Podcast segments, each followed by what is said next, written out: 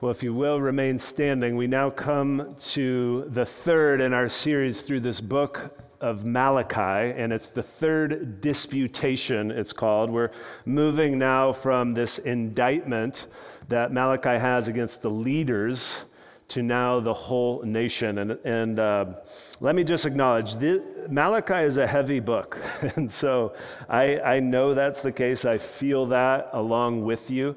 And so, um, as we go through his word, we want to be faithful to what he is saying, but we also want to acknowledge when some things that he says in his word are, are difficult. And, and in this passage, uh, there's, it's, it's the same, it is no different. So, if you could, turn to the book of Malachi, uh, chapter 2, or look on the screens here. We're going to be starting in verse 10, going through verse 16.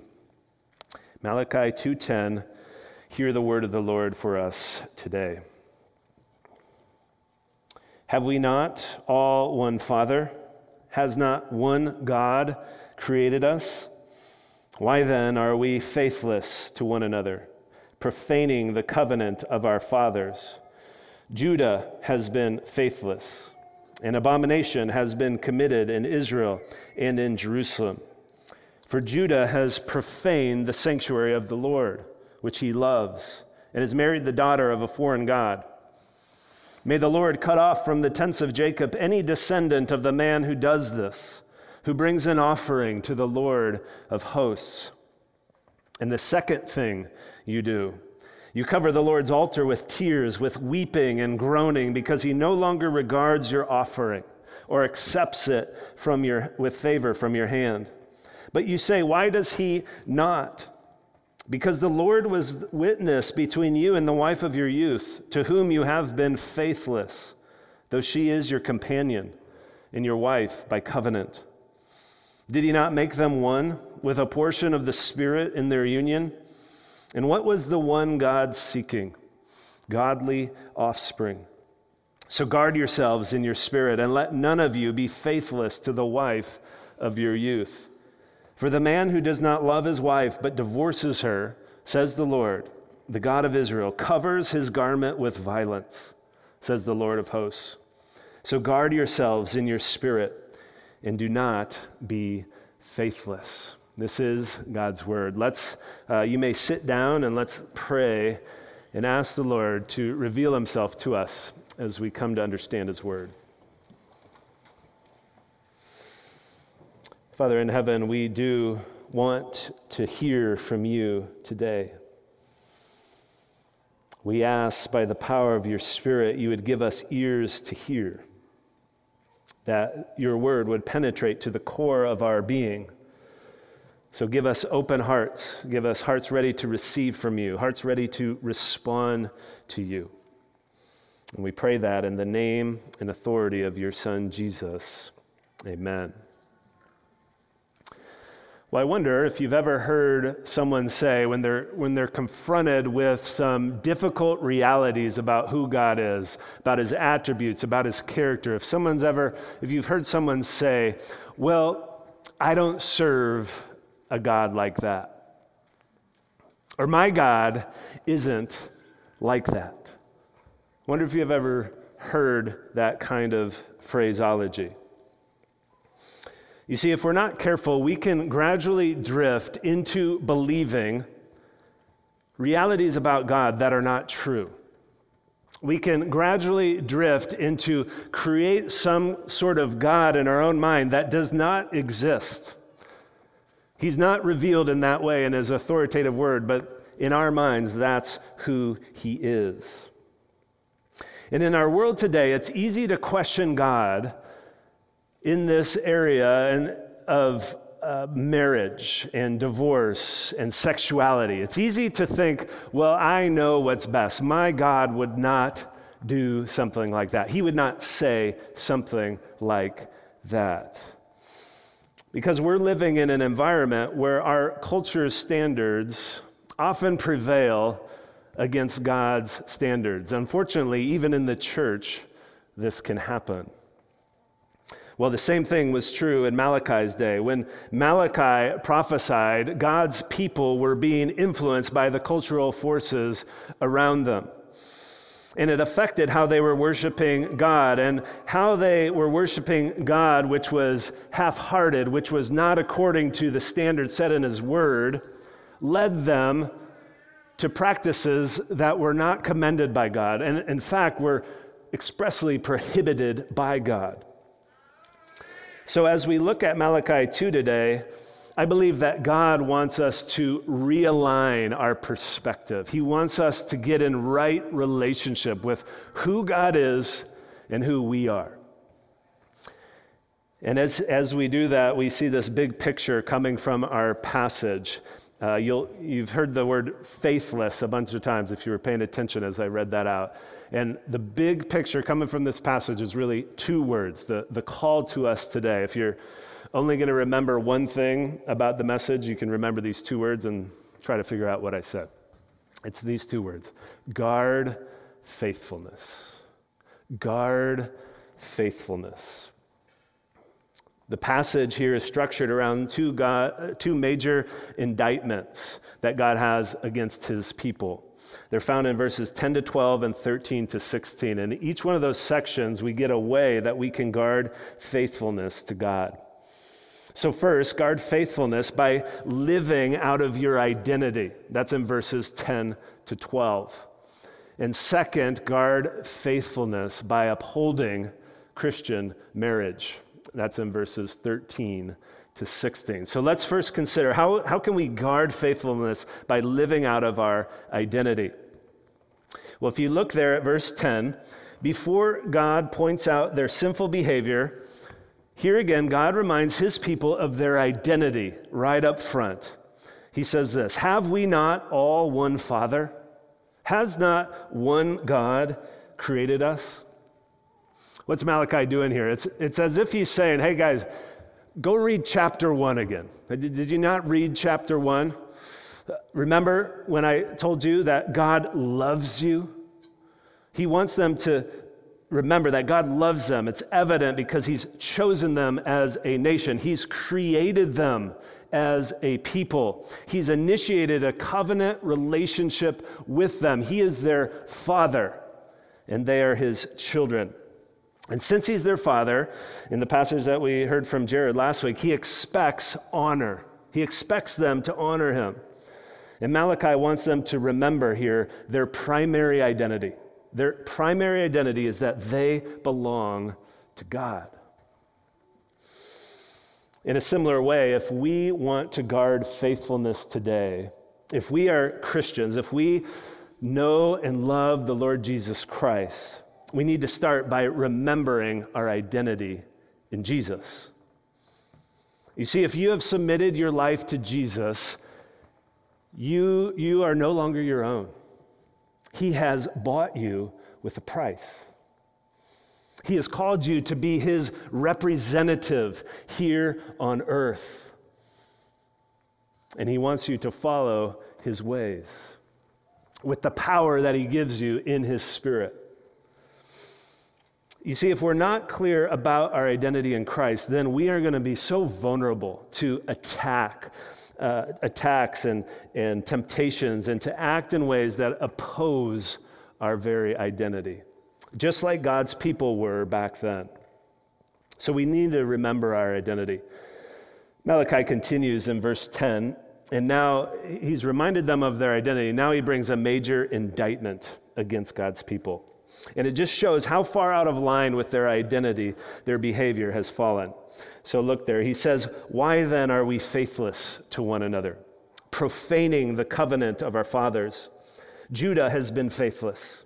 An abomination has been committed in Israel and in Jerusalem. So here, Malachi puts himself in the indictment. You notice that? He says, We. We have all been faithless to one another.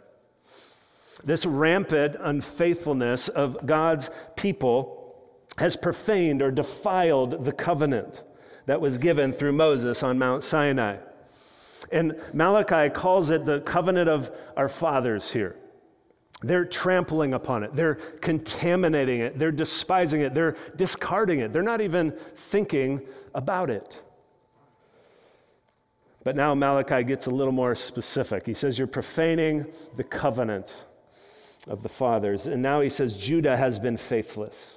You'll remember, Judah was the name of the southern kingdom of Israel. At this time, Israel wasn't, uh, the northern kingdom, Israel, really wasn't a nation. So he refers to Judah.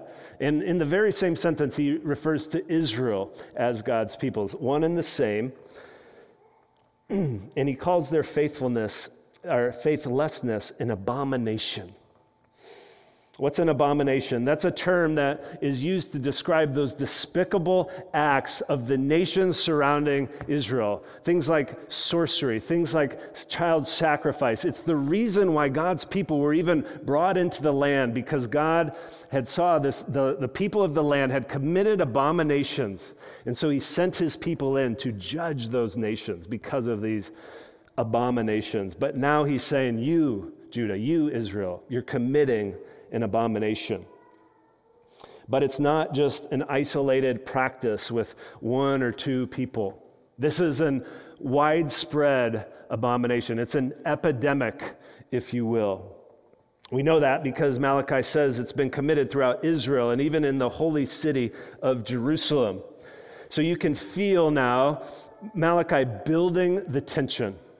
He's saying, We've been faithless. Now he's saying, Judah, you've been faithless. You committed an abomination. And you can almost anticipate the people of Judah, the people of Israel saying, Well, well Lord, what have we done? What evil have we done? Well, he tells them in the next verse. He says, For Judah has profaned the sanctuary of the Lord, which he loves, and has married the daughter of a foreign God.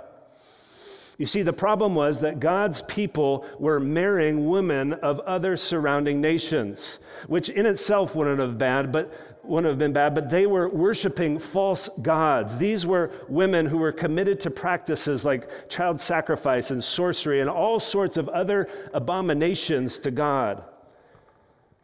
And if the people married these people, the implication was they would be led astray into these practices and into idolatry. Remember, God called his people to be a holy people, to be set apart, to be his treasured possession throughout all the earth. They were directly disobeying God's words. You remember Deuteronomy 7, it says, You shall not intermarry with them, giving your daughters to their sons or taking their daughters for your sons, for they would turn away your sons from following me to serve other gods. You see, God knew that these women from these foreign nations who worshiped false gods would turn away the people's hearts to idolatry. They would turn their hearts away from God. And so the picture is clear. God's people were not listening to God's word, or they were deliberately disobeying God's word. They thought it really wasn't relevant for them in, the, in their age. The scholar Douglas Stuart, uh, commenting on this verse, put it very poignantly. He says this The Mosaic covenant was by Malachi's time understood as a, a quaint, archaic document, too restrictive to be taken seriously and inapplicable to a modern age. Virtually the same way that most people in Western societies view the Bible today. Ouch, that was it was pointed. God reserves harsh consequences for this kind of blatant, large scale disobedience. It doesn't matter how common it was. It doesn't matter that everyone was doing it, that it was accepted in that age. Verse 12, Malachi expresses the severe punishment for what they've done. He says it in the form of a prayer. So if you look there, he says, May the Lord cut off from the tents of Jacob any descendant of the man who does this, who brings an offering to the Lord of hosts. What is Malachi doing here? He's expressing that if these men want to marry these women who are worshiping false gods and thus adopt the evil practices of the surrounding nation, if they want to go into idolatry like that, then he is asking God to excommunicate them to cut them off from the community, to prohibit them from worshiping God in the temple. It's like a father whose young adult son is consistently breaking the rules of the household. And finally, he says, Well, fine, if you want to live under your own rules, under your own terms, you're out of here. You can go and find a new place to live. So, God is saying here that those who want to continue in this behavior are not welcome in his presence. We need to pause there and, and we need to think, you know, sometimes it's so easy when we read the Old Testament to just judge Israel, is it not? Like, man, those people. I can't believe that. How, how dumb are they? You know, why would they do that? Why would they, didn't they know? Well, when we think that way, I know I have thought that way at times, we really need to put a mirror upon ourselves. We need to realize that every single one of us has broken God's standards. We have broken the standard He has for us, and we have sinned against Him knowingly and deliberately. And we have sinned against Him unknowingly in, in just our very nature. And just like those who are marrying these forbidden women, we deserve to be cut off from God. We deserve that prayer that Malachi had for, for us. May they be cut off, cast away from his presence forever. That is what we deserve. But what a blessing that we have.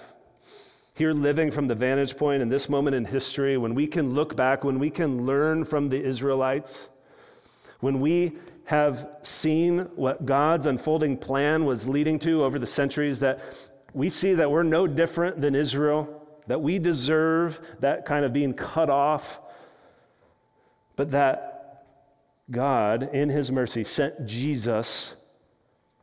When we were covenant breakers, we're all covenant breakers, He sent Jesus to be the covenant keeper, to be the one who fully kept the law. And not only that, he kept the law, but he died for you and for me on the cross. And he instituted a new covenant, a new covenant in his blood.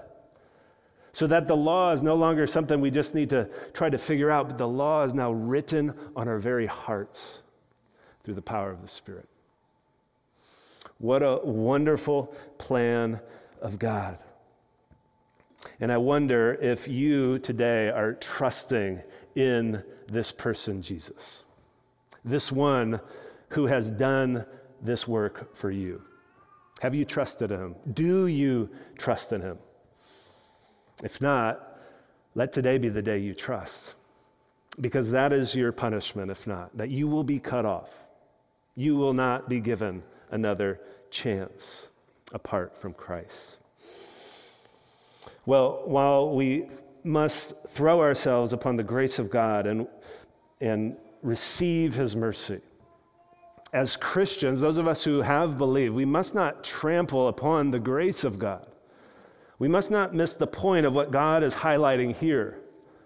He is highlighting that sin is serious, that repeatedly and purposely sinning against God is always met with heavy consequence even for those of us who follow Jesus.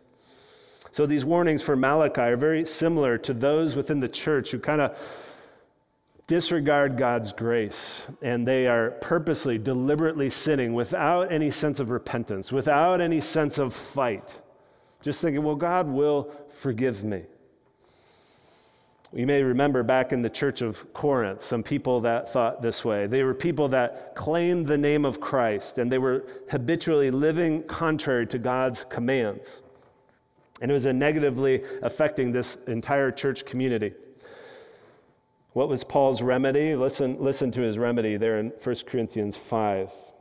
He said, But I'm now writing to you not to associate with anyone who bears the name of brother if he is guilty of sexual immorality or greed, or is an idolater or reviler, drunkard or swindler, not even to eat with such a one. And then he goes on to say, Purge the evil person from among you. Friends, we must take this warning in Malachi seriously. This warning that we could be cut off from the Lord because sin, when left unchecked, will spread among us. It will affect the community. We must guard against faithlessness and guard faithfulness by first trusting in the Lord Jesus. That is apparent. We must rest upon his grace. But then we must take every measure to fight sin in our own lives with the power that He gives us by His Spirit. And before we move on to verses 13 to 16, verses 12, uh, uh 10 to 12 has some very practical application for us. First, to those who are not yet married, but maybe someday you would hope to be married. This text is a good reminder that God has parameters about who you are allowed to marry, just like He did back then. Likely, you're not going to date someone who practices sorcery or child sacrifice or things like that. I, I sure hope not. But if you are a Christian, let this passage remind you that only he, God's only calling you to pursue potential marriage partners who have a genuine relationship with Jesus Christ. God wants you to marry another believer so that you can be equally yoked, so that you can run the race of faith together, that you might encourage one another together.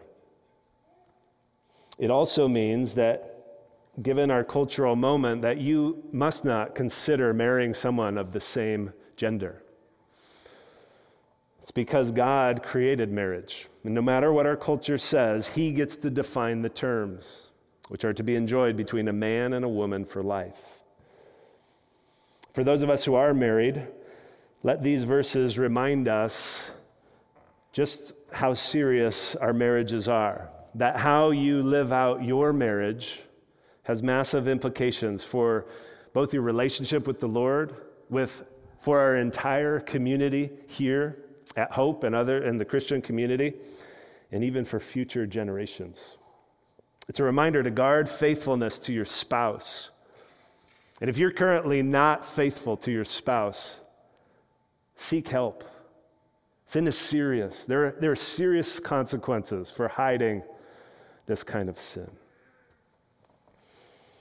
Well, there may be some who are here who are unbelievers. You're just checking out church.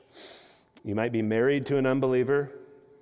Well, if you don't believe in the Lord Jesus, don't, don't hear this as kind of like a got to go do this. Hear this is you got to go trust someone, and that's the, the Lord Jesus Christ. That's your call. But if you are married to an unbeliever, your call is to be faithful, to persevere, that perhaps your spouse might be won over by your godly conduct and come to saving faith. Well, as we're seeking to guard faithfulness, we must here first remember our identity, that we are God's that He gets to define how we should live. And as we live out of that identity, it will keep us from unfaithfulness. So now in verses 13 to 16, we come to the second way that we can guard faithfulness to God, and that's by upholding Christian marriage. It's really easy, is it not, to put life in compartments. We think about our life at work we think our, about our social life. We think about our family life. And we have all these different compartments. Well, God does not see our life in that way. God sees our entire life. There's, there's no such distinction. And in verse 13, it's evident that God's people did not understand this concept.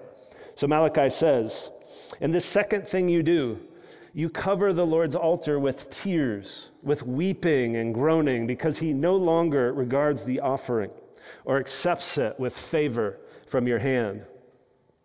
You see, apparently God's people knew that God was not responding to them. He was not responding favorable. It's probably, if you read ahead to chapter 3, because their crops were pest ridden and they were failing to produce enough so that they could live. So they were crying out to God. They're saying, well, God, why are you not responding to us? And they were weeping. And they had tears and they were groaning. And at first glance, this all looks very pious. It looks very spiritual. Like they might be repenting before the Lord, that they might be sorry for what they had done. But that is not the case. Instead, they are frustrated that God's blessing has not come to them in the form of material prosperity. And in an attempt to manipulate God, they are actually copying these practices of the pagan nations around them. If you remember in uh, 1 Kings 18, Elijah, and when they were on Mount Carmel, that's what the prophets of Baal were doing. They were slashing themselves. They were crying out to God. And this is what God's people are doing. They're adopting these kind of practices, thinking that they could arouse a response from God through their exuberant emotion. And I wonder this morning if you are frustrated with God. Because it seems like He has not answered some of your prayers. This verse shows us that emotional displays do not fool God. It shows us that God hears our entire lives. He doesn't just hear our prayers, He hears our life, that our worship is affected by our actions. The horizontal affects the vertical. What did Peter say in 1 Peter 3 7? He said, uh, Husbands, live with your wives in an understanding way, lest your prayers be hindered. The vertical or the horizontal is affected by the vertical. Now, it doesn't mean that God is waiting for you to get your life perfect before He answers your prayers. There's many reasons why prayers go unanswered. It may not align with the will of God as revealed in His Word, or it may not be part of His good plan for your life, or there may be not the right timing for those prayers to be answered. There's many reasons why prayers are not answered. But you can be assured of this God will not and is not fooled, he will not be fooled if you are deliberately living in sin in one area of your life and you're covering it up and you're pretending that everything's okay and then you're coming to church and you're coming to him in prayer and you're not acknowledging it before him. You're hiding it. God is not fooled. So the big idea in verse 13 is that God cannot be manipulated. He's a witness to all of our lives. That's going to become evident here starting in verse 14. So look there with me. Malachi begins that verse by asking this question that was on their minds. But you say, why does he not? Why does he not regard our offerings? Here's the Lord's response Because the Lord was witness between you and the wife of your youth to whom you have been faithless, though she is your companion and your wife by covenant. Did he not make them one with a portion of the Spirit in their union? And what was the one God seeking? Godly offspring. Well, here God reveals the reason that He's not reveal, uh, responding to their worship. It's because of unrepentant sin in their lives, specifically because of their unfaithfulness within their marriages. What did this unfaithfulness look like? It, well, it looked like marrying these foreign women who are worshiping false gods. That's in verse 11. But it also looked like divorcing the wives of their youth. As you look forward, it will be made explicit in verse 16.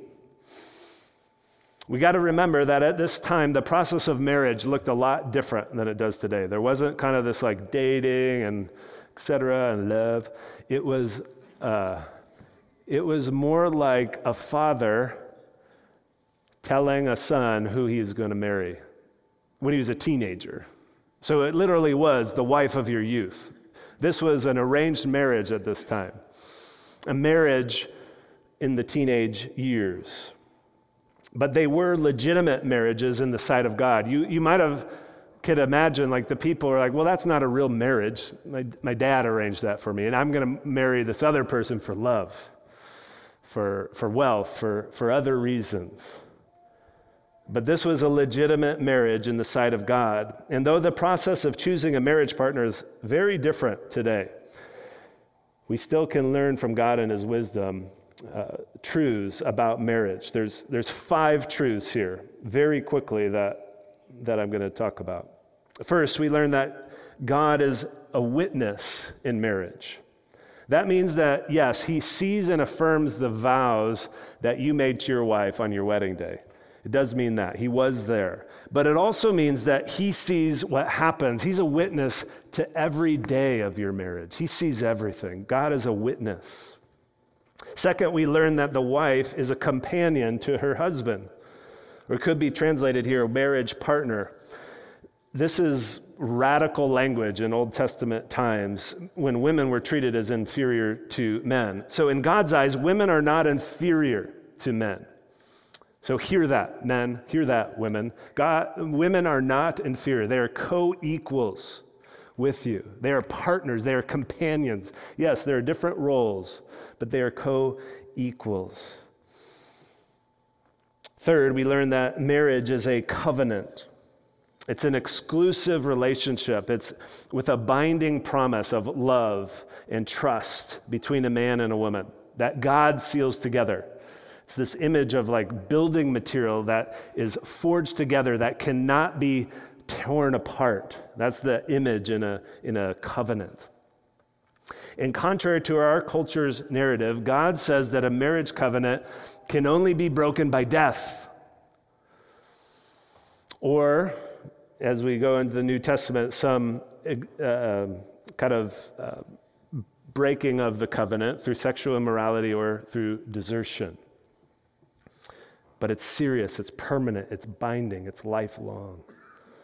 Fourth, we learn that marriage, in marriage, God blends two lives together and makes them one. We see that at the beginning of verse 15, which, by the way, is the hardest verse in the Old Testament to translate, according to all scholars. And uh, so I want to be careful in, in determining a meaning of this and tread lightly. But in verse 15, when it says that God made them one, Malachi is likely referring back to Genesis 2:24. Therefore a man shall leave his father and mother and hold fast to his wife and they shall become one flesh. God has made them one. And God makes uh, marriage partners one in all marriages. And fifth, we learn that God, one of God's desires for marriage is to reproduce godly children for the next generation. That's what we were celebrating earlier today. We were celebrating two parents who love the Lord Jesus, who are saying, Yes, we're going to raise our kids as godly offspring. We don't, don't, call your kids offspring, by the way. You, you know, call them children or something. but godly offspring that they might uh, come to know and love the Lord Jesus. That was a great picture of that today. But in Malachi, these people's sinful actions were disrupting this purpose of God's in marriage. And now, when we think about marriage, big picture, from our vantage point in redemptive history, God has made it very clear that marriage is a picture, a living picture of the gospel. And so Paul makes it very clear in Ephesians 5. And so, if in divorce, in a Christian divorce, what is that saying about the gospel? When, when a husband divorces his wife for no good reason, it shatters this picture of the gospel. It mars one of God's main purposes for marriage, which is to show the gospel to an unbelieving world. Well, here in Malachi, God's people are in trouble. They have sinned against God. They have negatively impacted their entire community. This sp- sin has spread. It's an epidemic, and God's judgment is coming. And it's because of their marriages that they've been unfaithful to, that they've married these forbidden women, and it's because of their divorces that were not lawful. It was desperate. It was a desperate situation. But, friends, today in the Christian community, it isn't much less desperate what's going on within marriage and divorce in the Christian world. I'm not saying at Hope, but just in general. And so we need to listen up to the final exhortation in these verses, starting in verse 15. It says, So guard yourselves in your spirit, and let none of you be faithless to the wife of your youth. For the man who does not love his wife, but divorces her, says the Lord, the God of Israel, covers his garment with violence says the Lord of hosts. So guard yourselves in your spirit and do not be faithless. Well, what is Malachi doing here? He's giving this sandwich of commands a, a, command on the top and a command on the bottom. He's saying, do not be faithless. He's, he's, uh, he's giving this, this rationale guard yourselves in your spirit, do not be faithless. And then he's wanting, it's a rhetorical device to get us to hone in on that middle part. Unfortunately, that middle part is uh, a really challenging verse in, in the original language. But, but as we hone in on it, verse 16, some of your versions will say, I hate divorce, says the Lord. If you have the old NIV or the NASB, it will say, I hate divorce. That's because the translation is um, could go either way. If you have the ESV, many modern versions, it will say the man who hates and divorces, or the man who does not love his wife or divorces. So, which is it? Uh, I think both are very plausible readings, and I think both are true. And so I'm not going to tell you which one it is because I don't know. But God does hate divorce. And for the man who hates and divorces, there's uh, this, this uh, extreme consequence. He, the text says he covers his garment with violence. It's a very difficult phrase to interpret, but Joyce Baldwin in her commentary says it's a figurative term for all kinds of gross injustice. Douglas Stuart says it's an idiom that means he's got blood on his hands. Well, so what's the point here? The point is that God is equating these unlawful divorces with major injustice, on par with murder, on par with child uh, abuse and things like that. That's not the way that we view divorce in today's society, but it's the way God views it.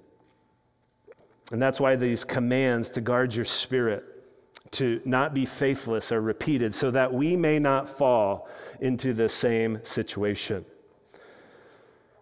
Unless we think that, well, that's the Old Testament, you know, God's kind of harsh back then.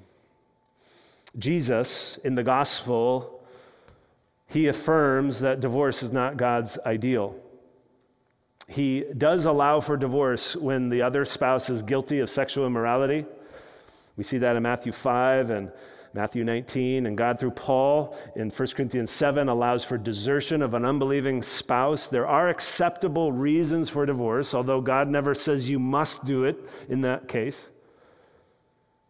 But God still hates divorce in the New Testament world as well. But we do need to pause here near the end of the message and acknowledge the hardness of these verses. We need to acknowledge that there probably most, if not all of us, have been affected by divorce in some way. Maybe you have been divorced yourself, and you know the pain and the tearing that comes from that. Or you're the child of someone who divorced, and you know the pain that comes from that. Or your friends have divorced, or family members, and you have seen it destroy families and communities. So we need to acknowledge the pain here. Even with God's high commands, we need to know that people are hurting, and you are probably hurting on some level because of this issue. So, if you have witnessed divorce up close through your own family or in your own life or with friends, I just want you to remember that God sees you, that God knows you. He knows the whole situation, and He is the God of all comfort. He wants to comfort you in the midst of the pain and the ongoing pain that is that reality. If you are divorced and it's because your former fa- uh, spouse cheated on you, be reminded today that the Lord will never abandon you. He will never leave you. He will never forsake you. And if you've been divorced and it's because of something you've done or it's because of a reason not allowed by God, remember that there is grace to those who are repentant.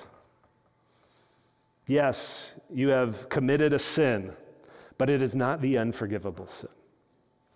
And godly repentance means we're going to repent before God, and then we need to consider who needs to have reconciliation or uh, remediation or whatever needs to be done on a horizontal level.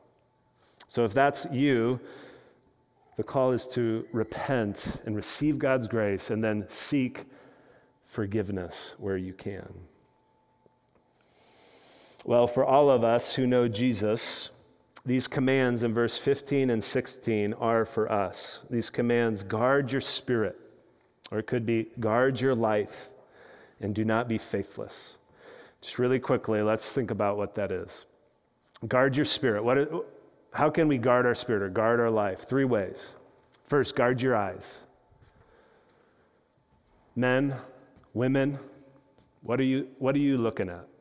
What are you looking at online? What are you looking at in this world? Guard your eyes. Second, guard your mind. What's going on, men and women, between your ears? What are you thinking about women, men? Remember that Jesus said if you even lust after a woman, it's like committing adultery with her. So guard your mind. And then guard your feet. Where are you going? Uh, what are you doing late at night? Where are, you, where are your feet going? When you're traveling for work, what are you doing? Guard your feet. So guard your spirit or life. Second, do not be faithless, or in the positive, be faithful to your spouse, it says, or just in general. It just says, be, don't be faithless, it says at the end. How can we do that? First, by following the faithful one. There is one who is faithful. There is one who has never failed, and it's the Lord Jesus. So we need to follow the faithful one with the strength that he gives. Second, act upon God's word. See, in Malachi's time, they had forgotten God's word. They had kind of said, well, everyone's doing this, doesn't matter. And we do the same thing. So act upon God's word. And then finally, call on others to keep you accountable. Friends, we need all of us to be faithful. We need one another. This is a call to a community, a church community. We don't want sin to spread throughout this community. So be accountable to others. Call somebody up, have them for coffee. Try to confess sin to others. Be accountable to others. So as we close, today I want you to ask God to remind you of his faithfulness to you. He is the faithful one the Lord Jesus Christ. And if you follow him, you have great hope, you have great freedom to walk in his ways. Ask him to remind you of your identity and to show you where you're not living in line with that identity right now. And let us stand in awe of the God that we serve. He gets to define our reality. He gets to define who He is. We don't get to define who God is. We serve the faithful one, the gracious one. So let's serve him in the strength that he provides. Let's pray together. Father in heaven, you are so gracious to us, and texts like this are hard. They're difficult because so many of us have been affected by unfaithfulness in marriage. Maybe we've been unfaithful. There, we've been affected by divorce. We see that uh, what we think about you and our identity does affect our actions. And Lord, we, we need you. We need your grace. We need help within our community. We need help to see life as you have defined it. So, Lord, come in your power now convict our hearts, and give us uh, assurance of your love and grace. We pray that in Christ's name. Amen.